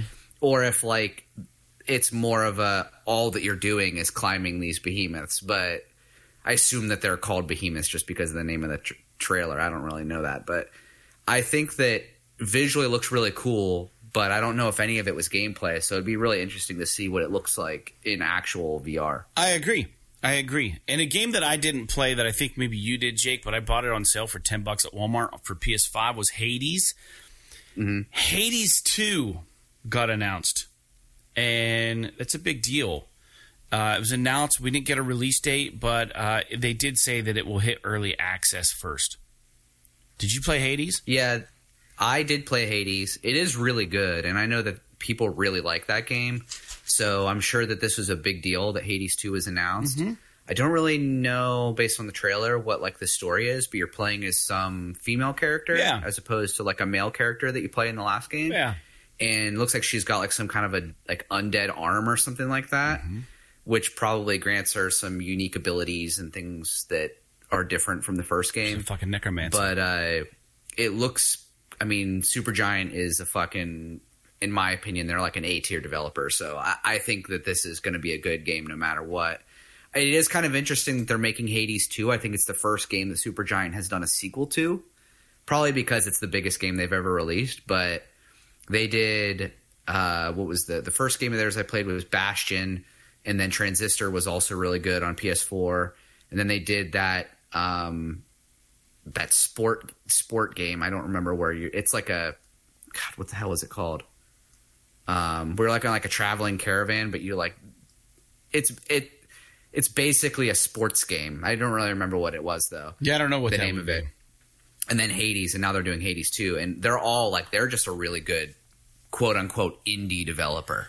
Yeah. So that makes indie style games. So I think that this is a is a great thing. Cool. Yeah, yeah. I think it's a it's a nice announcement, um, and it's a good place to announce a game like that because I think it was definitely multi-platform. So the next one's kind of a big deal, and Jake, uh, this is uh, speaking directly to you, probably Diablo Four, right? Uh, got a nice cinematic trailer, got a glimpse into hell, and uh, it got a release date of six six twenty three. So no surprise they went with the double sixes. Um, so three times two is six. Maybe there's you can get that out of there.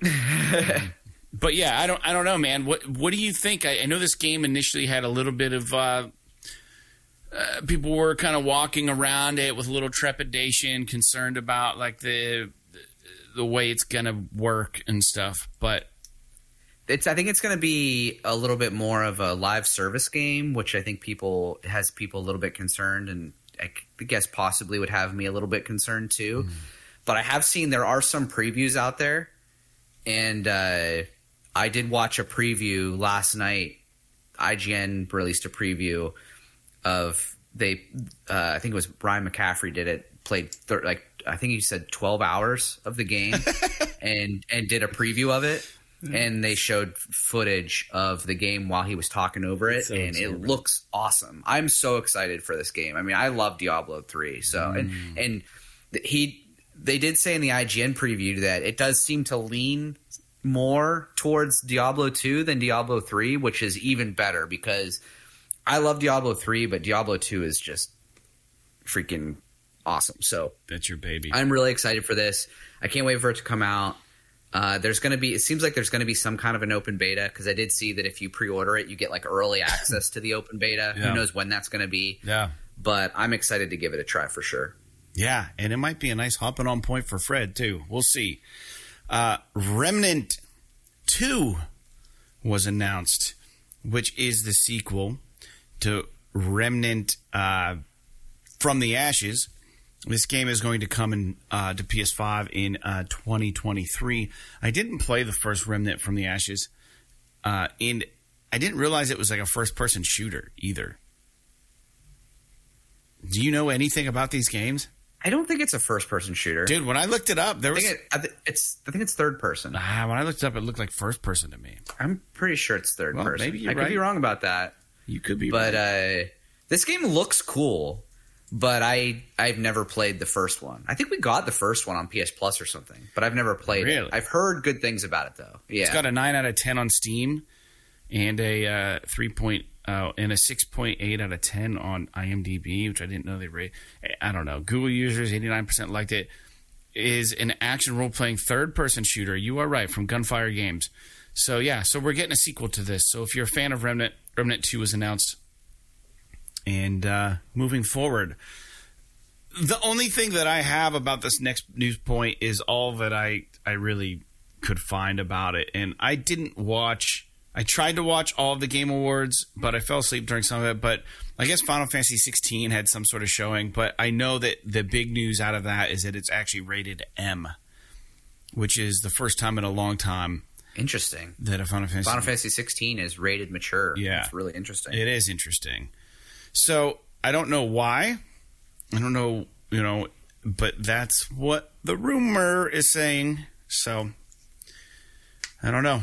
I could have linked to the news story, but I didn't. But that's that's what I got out of that. So Final Fantasy 16 is coming out what 2023, I think they're saying. So yeah, I think it's uh, next summer is when it's supposed to come out. yeah. So we'll see. We'll see what all the hubbub's about. Why it got an M rating. I'm sure we'll hear more about that between now and then. And uh, now on to the old Cyberpunk Phantom Liberty trailer. And uh, as an aside, real quick, I will say that the song that I recorded, Jake finally got a chance to listen to it, our submission. Um, but it, uh, I saw on a website that I don't know if I can trust the number, but it indicated that there were 7,800 songs submitted to that contest. Wow. That seems like way too many. And Why is that? it just seems like Probably millions of people played it. Yeah, so I suppose you're right. 7,800 is like like 0.01 percent Yeah, of the people that have played just- the game. Well, because when I was on the website, the forum only had six pages of people talking about it. And I'm like, this is weird. So those numbers, you would think like there would at least be like 50 pages if 7,800 people submitted, you know, 10 posts per page. Um, so there's 60 people that maybe, and some of them were duplicate comments, just saying. But I think a lot of people were in breach of the contract for submitting the song because it has i believe it should not be already previously released. And there were people who were like here's my submission check it out. And they'd show like a link to it on youtube and then you could listen to the song there. I don't think that they should be doing that. So i think there's going to be a lot of automatic disqualifications. And i just wonder how CD Projekt Red is going to filter through all the shit in a month. Um, yeah, it's weird. month and a half. But anyways, back to Phantom Liberty, the trailer, and um, the game announced. Um, an, I don't know if he's a bad guy or the president, or I don't think you play as as this person, but Idris Elba, the famous actor, um, is going to be in it, and uh, the game's going to also feature some interesting car combat. So they talked about that being released with a new patch for regular Cyberpunk, but it shows some car combat in the trailer. Trailer looks really awesome. Um, Idris plays Heimdall in the Marvel universe. He was Bloodsport in the Suicide Squad. He was Brixton in Fast and Furious in Roland in the Dark Tower, and most importantly, he was Charles Miner in The Office, which is hilarious. Um, but Idris Elba is is uh, kind of like a superstar actor, so I'm cool that he's in it. Um, or it's, it's cool that he's in it, and uh, I think that that's uh, that's cool, and it looks good. I just don't expect this DLC to be very long. Um, but it does look Mm-hmm. like they're putting some time into it based on this trailer. There's there's some new visuals, you know, for sure. I don't know. Yeah. it looks cool. And if it's going to be paid content, they can't fuck up with this. They have to offer something worth paying for. So, uh, I don't know, Jake. Any opinions on that? Um, no, I mean it's cool that they're, you know, they're getting another, I don't know, called AAA actor or something like that to be involved in the in the DLC. I just hope that the the game is good. Really, Any- I mean that's all I could hope for. Any opinion about car combat? uh, I don't want it to be in there at all. I fucking hate car combat. Mm-hmm. So Yeah. The only the only car like, I hope that's not like the main crux of the thing. right. And the only car combat that I could really see that they showed was from the perspective of you being in the passenger seat, seat shooting. So if it's that and the AI's driving and you can just lean out the car and like fucking shoot at stuff, that would be cool. Um, if you're like in Delamain, fine. I still I still don't love it, but it's fine. yeah, You know. yeah. It's not like a huge quality of life improvement to the game, but as long as it doesn't suck, I'll be okay with it. Moving forward, this next one's a big deal. Long, long rumored um, that we are going to be getting Horizon Forbidden West DLC. Finally confirmed. It's only coming to PS5, and it's titled Burning Shores. For a while, I was nervous that this was going to be like, um, I guess, and we don't know that it isn't um, multiplayer content, but I don't think it is. It looks very much single player based on the trailer, but I'm not sure. I don't think they indicated. I would imagine so because I feel like they would have made a little bit more of a hubbub about introducing multiplayer to Horizon. But I mean, they did DLC for the first game, and I think it was Frozen Wilds. It was pretty good.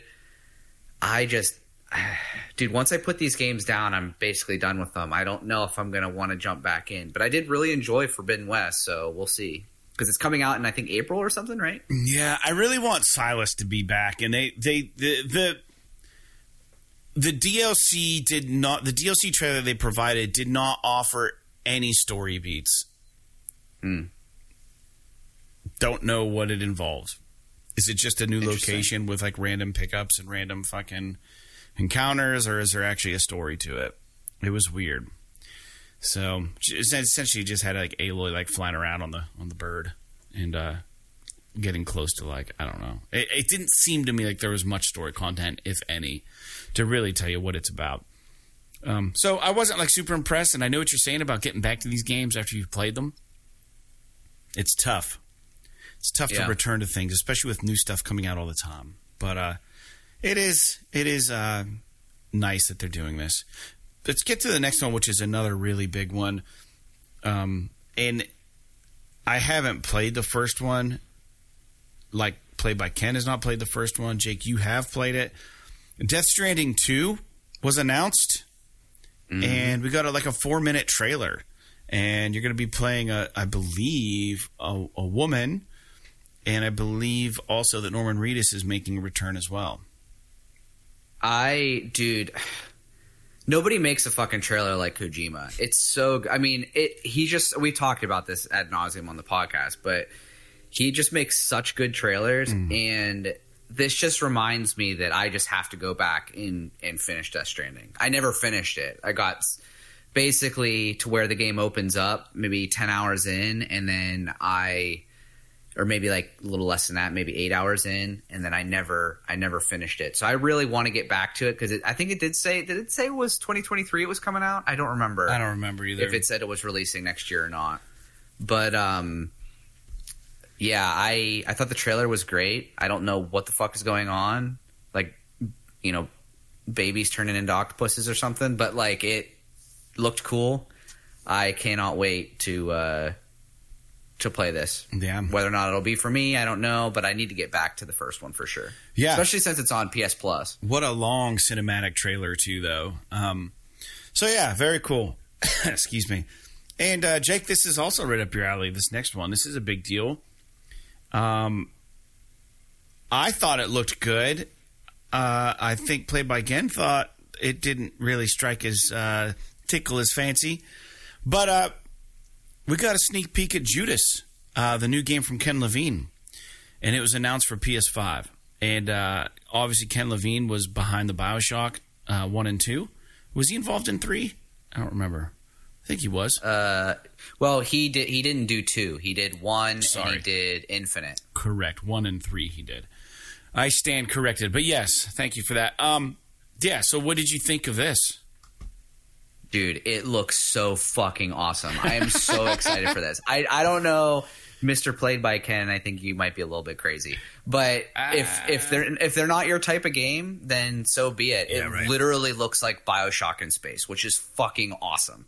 I mean, maybe like a little bit different in terms of it looks like there's more you know characters in it that you interact with than maybe there was in the original Bioshock, but like mm-hmm.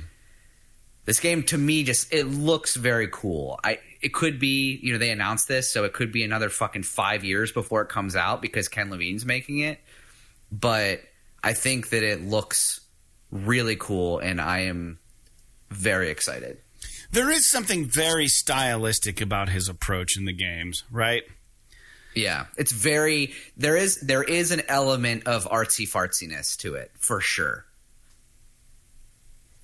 In that yeah i'm looking at the trailer right now like and even the way like the very beginning it shows this person at this crash scene uh, and she's like limping towards the the mirror or whatever and it has these different characters. They, they look kind of comic booky for sure.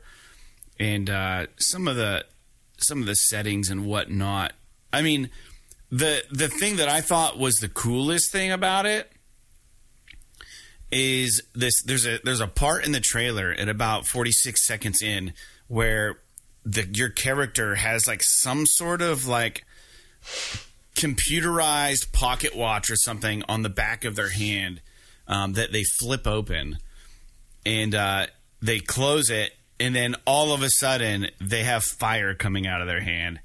And then in another scene right after that thing that pocket watch thing is green so I think that that is going to be the thing that dictates what kind of special powers you have. Um, I don't know what it does or what it's about, but it's a neat idea to think that you can have like some sort of uh, uh, device implanted in your hand that can just like create fire or like whatever the hell else it might do.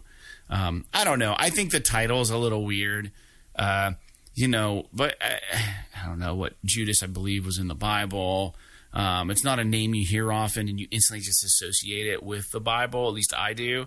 So I don't, mm-hmm. I don't know if eh, you know. I, I, believe in the story that he, he was like a betrayer, or like you know something like that. So I wonder if there's something to do with that theme, not necessarily on a biblical sense, but just like some sort of major betrayal occurs or something. You know, I, I don't know. Mm-hmm. So I just, dude, fucking the character design, like Ken Levine, Ken Levine's character design is just so fucking good. I, I, I don't It's really, really even know how to describe. Like, there's, you know, there's like everything from. It looks like the main character you play as is just like a, a woman who has this like thing in her hand, but then like they show some of these other characters. It's like a.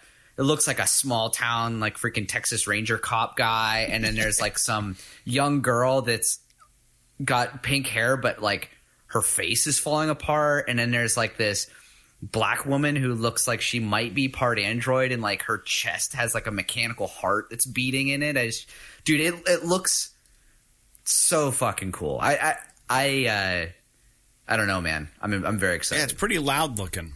If that makes sense. Yeah, it's visually stimulating the whole thing and uh you know whether it's yeah it might not be in everybody's wheelhouse but i i bet you the game is good you know whether or not you like the art Yeah. direction i bet you the game is good but it's hard to say until it comes out we won't know moving forward last but not least the one thing that was announced and shown before the video game awards actually start. I believe Sydnee Goodman was like doing all these indie titles and stuff, and right before the game awards officially started, they showed a trailer for a game called Replaced. This game looks absolutely amazing. The trailer looks so good. It's that 2.5D uh, Octopath Traveler kind of 16 bit 3D three dimensional platform kind of thing, but just the setting and the different vibes that you get, like it looked kind of like futuristic, but also not. I don't know what it's about. And if you didn't see the world premiere trailer for Replaced, you have to go watch it because this game looks awesome. And uh, I went to the website. It's playreplace.com. It says Replace is a 2.5D sci-fi retro retro futuristic action platformer where you play as REACH, an artificial intelligence trapped in a human body against its own will. Replace combines cinematic platformer, pixel art, and free flow action combat with a deep, engaging dystopian story set in an altern- alternative 1980s. Explore and uncover the mysteries in and around Phoenix City from the perspective of REACH, who is learning how to be human in a society that has taken a turn for the worst. Everything is ruled by corruption and greed. The ones in power see humans and their organs as nothing more than just currency. It looks rad. Um, I don't know. Yeah, it it does. It looks like that that like HD 2D, like you're talking about Octopath Traveler style, but the Gritty. art as opposed to being like 16 bit like chibi JRPG style, it looks almost like what was that fucking game I played when I had COVID? Hong Kong Um, Massacre. No, no, no, no. Uh Oh, it's the it's the the same guys that did Sword and Sorcery. Um Oh, Curse of the Dead Gods. Sorcery I'm, I'm striking out, Uh, guys. second game. It's called. Fuck. Mm. He'll never I don't. know. I don't have any idea. was it was it 2.5D? It was something with an N. Sword and sorcery. Sword and sorcery. Oh man. Death. And the podcast comes screeching to a quiet halt as Jake tries to figure out. Fuck. I don't know. It's called like. n- n- n- n- n- So anyway, whatever. It doesn't matter. Yeah. So it's like this. It's like this. Really, it's it's like uh, all the character models and everything are proportionally correct, but it's really like pixely, like pixelated looking. and but like everything is HD and 3D kind of at the same time. It, it, and they play a little bit in the trailer. It shows like they they play a little bit with camera angles and lighting and stuff, and it, and it does make it look really really interesting. Yeah. It looks amazing to me. And some of the camera angles, like there's a scene where you're in a car and you're traveling, and it just shows you the perspective of like if the camera's mounted on the hood looking into the car. It's it's really neat looking. I can't promise that the game's going to be good, but stylistically, it looks really really cool to me. So, um, I don't know. That's about it for the Game Awards. Do you have anything you want to say about the Game Awards in general before we get on to the new games coming out this week and close things up? Um, the uh, uh, oh, what was I going to say? Oh, um, we didn't really talk about Jedi Survivor. Oh, you're right. That wasn't Which- on my notes. Go ahead. which uh, if you guys haven't played the first game is pretty good it's the best star wars game we've gotten in a long time single player star wars game so i advise that anyone who was really into the jedi games of the past like you know jedi outcast or uh, jedi knight or even force unleashed or something like that give Star Wars Jedi Fallen Order a try. It was made by Respawn, who did Titanfall and stuff like that, and it is really good. It, it the combat can be kind of challenging. It's almost this is kind of played out at this point, but it's almost Souls esque in the way that the combat works. But once you learn the combat, it's not nearly that hard. But like once you learn the combat and you upgrade your character and stuff, it gets easier and easier, and you start feeling like more and more of a badass as a Jedi. And so I'm interested to see what the next game is like for this for sure. They introduce a, a cute little fucking droid character like they do in all of the freaking Star Wars games Yep. and movies, and uh, It's named seems Fred. like he's going to be there for the next one too. The main the guy that plays the main character is the redhead from that that sh- that TV show uh, about like the that Netflix show that's about like the trashy people. Um. Oh God, I know exactly what you're talking about. man, I am. My brain is just not functioning today. I've watched. I, watched a few episodes of it. Um, uh, that dude's in it. Uh, William H Macy's in it. Um, Yeah. what the hell is it called? Someone right now on the other end is like, "It's called," rah, rah, rah, rah," yelling at the, the TV or the yeah. they're watching. Yeah. Um, Um. Whatever. Rec- it doesn't Rec- matter. Something. Uh, re- uh, oh, a re- a re- um, it's r- relentless. No, it's uh. Oh God. He is in William H Macy. Shameless. Shameless. Oh, There you it go. feels so much better now. that was a huge waste of the listeners' time. But anyway, um, Breathe again. yeah. So that game is really good, and they did it. They did. We knew it was coming, but they did show a little bit of a gameplay trailer for the next iteration. And he was at the Game Awards. the dude showed up. it looks good. Oh, did he? Was he there? He was That's there. Cool. He, he came I out with a lightsaber. Oh, did he? Wow, wow, wow, wow. Doing that whole thing. yeah. Well, that's cool because, uh, yeah, I if if you guys are into, into those games, I, I highly recommend you play the first one because it was a lot of fun, and so I, I am looking forward to the second one. I don't know if it's a day one game for me, but it's definitely a, a play at some point kind of game because I do really every so often I love a good Jedi game. You and me both. You want to know how many games I've taken advantage of since I've joined PlayStation Essentials? Or PlayStation, whatever it is.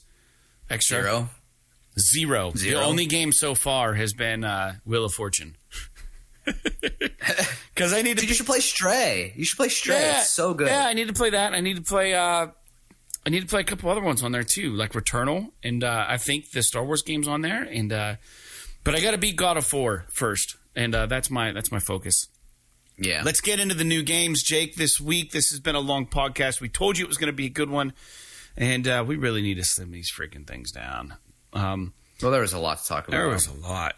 Um, so December 12th, we're getting Wave on PS5. December 13th, Crisis Core Final Fantasy VII, PS5, PS4, which is people are real excited about. Um, Greece on PS5, GRIS on PS5, Neon White, PS5, PS4, Operation Wolf Returns. What? First mission, PS4. Do you remember Operation Wolf, the arcade cabinet in the arcades? It was just like a shooter. It was like a a thing where you just boom, boom, boom. It's like Operation Wolf. That's how it sounded. Like when you turn it on because they couldn't get the vocals to sound right. It was like muffled. Operation Wolf. Oh, it's like an on rail shooter. Yeah. yeah, interesting. Is that what it looks like? The new one. yeah, What are the graphics like? I mean, it looks like a fucking arcade cabinet game. Hold it on. doesn't look great, but it might be just a console port of the original. I gotta see now. I'm sorry, guys. I'm sorry. No, dude, this is so much better than the original. The original was all fucking 8 bit, dude. Oh, fair enough. Dude. Like the old Area 51 games and stuff. Operation Wolf. Sorry, I gotta quit doing that. Anyways, um, December 14th, The Witcher 3 Wild Hunt Complete Edition's coming out. Hell fucking yeah. Um, don't have time for it right this second. December 15th, Azure Striker Gunvolt, PS5, PS4, Blacktail, Casadora on PS5, PS4, Grime on PS4, Kawaii Slime Arena on PS5, PS4, and River City Girls 2, PS5, PS4. I bet you that's amazing. If it's anything like River City Ransom, it's a beat 'em up. I bet you it is. Man, so my picks, just based on what I know, what I don't know, is Crisis Core, Operation Wolf Returns, The Witcher 3 Wild Hunt, and River City Girls 2. Those are the four that I would. Yeah. I that from what I understand, that neon white game is pretty cool as well. Man.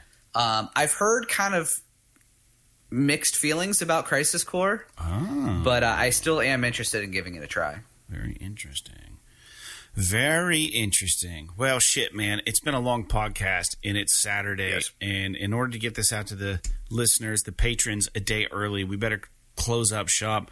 If you guys want to get the podcast a day early once in a while, get a shout out on the show and get a free sticker. Join the Patreon for $1 a freaking month. You can do it. I have faith in you. Um, but thanks again. You know, if you don't have money to spare, we appreciate you uh, for tuning in and listening to the show. We'll be back next week. And uh, yeah, go go find that signed McCarthy book because I'm telling you, it is uh, Uh, the return on your investment on that is going to be tenfold. It already is tenfold. It'll be more in the coming years.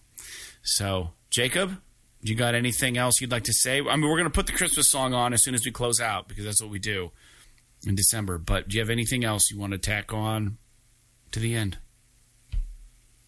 No, I don't think so. All right. I'm going to probably do some more, put some more uh, varnish on my railing, Yeah. get all huffed up, Yeah, take some deep breaths. Take your time, breathe deep. and uh, if I make it to tomorrow, maybe I'll play some more Forspoken or God of War or something. Yeah. Yeah, that's probably why you couldn't remember the title of Shameless. You just all, all fumed Could up, be. dude. All right, well, I guess that's it. Thanks for tuning in. Like Hell is Us, Hellpoint, and Helldivers. P.S. Yes, This is this is awesome.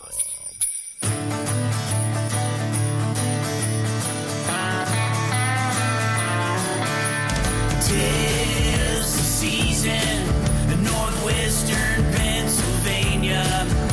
I lost my glove for the hundredth time. Snow keeps coming, I'ma lose my mind.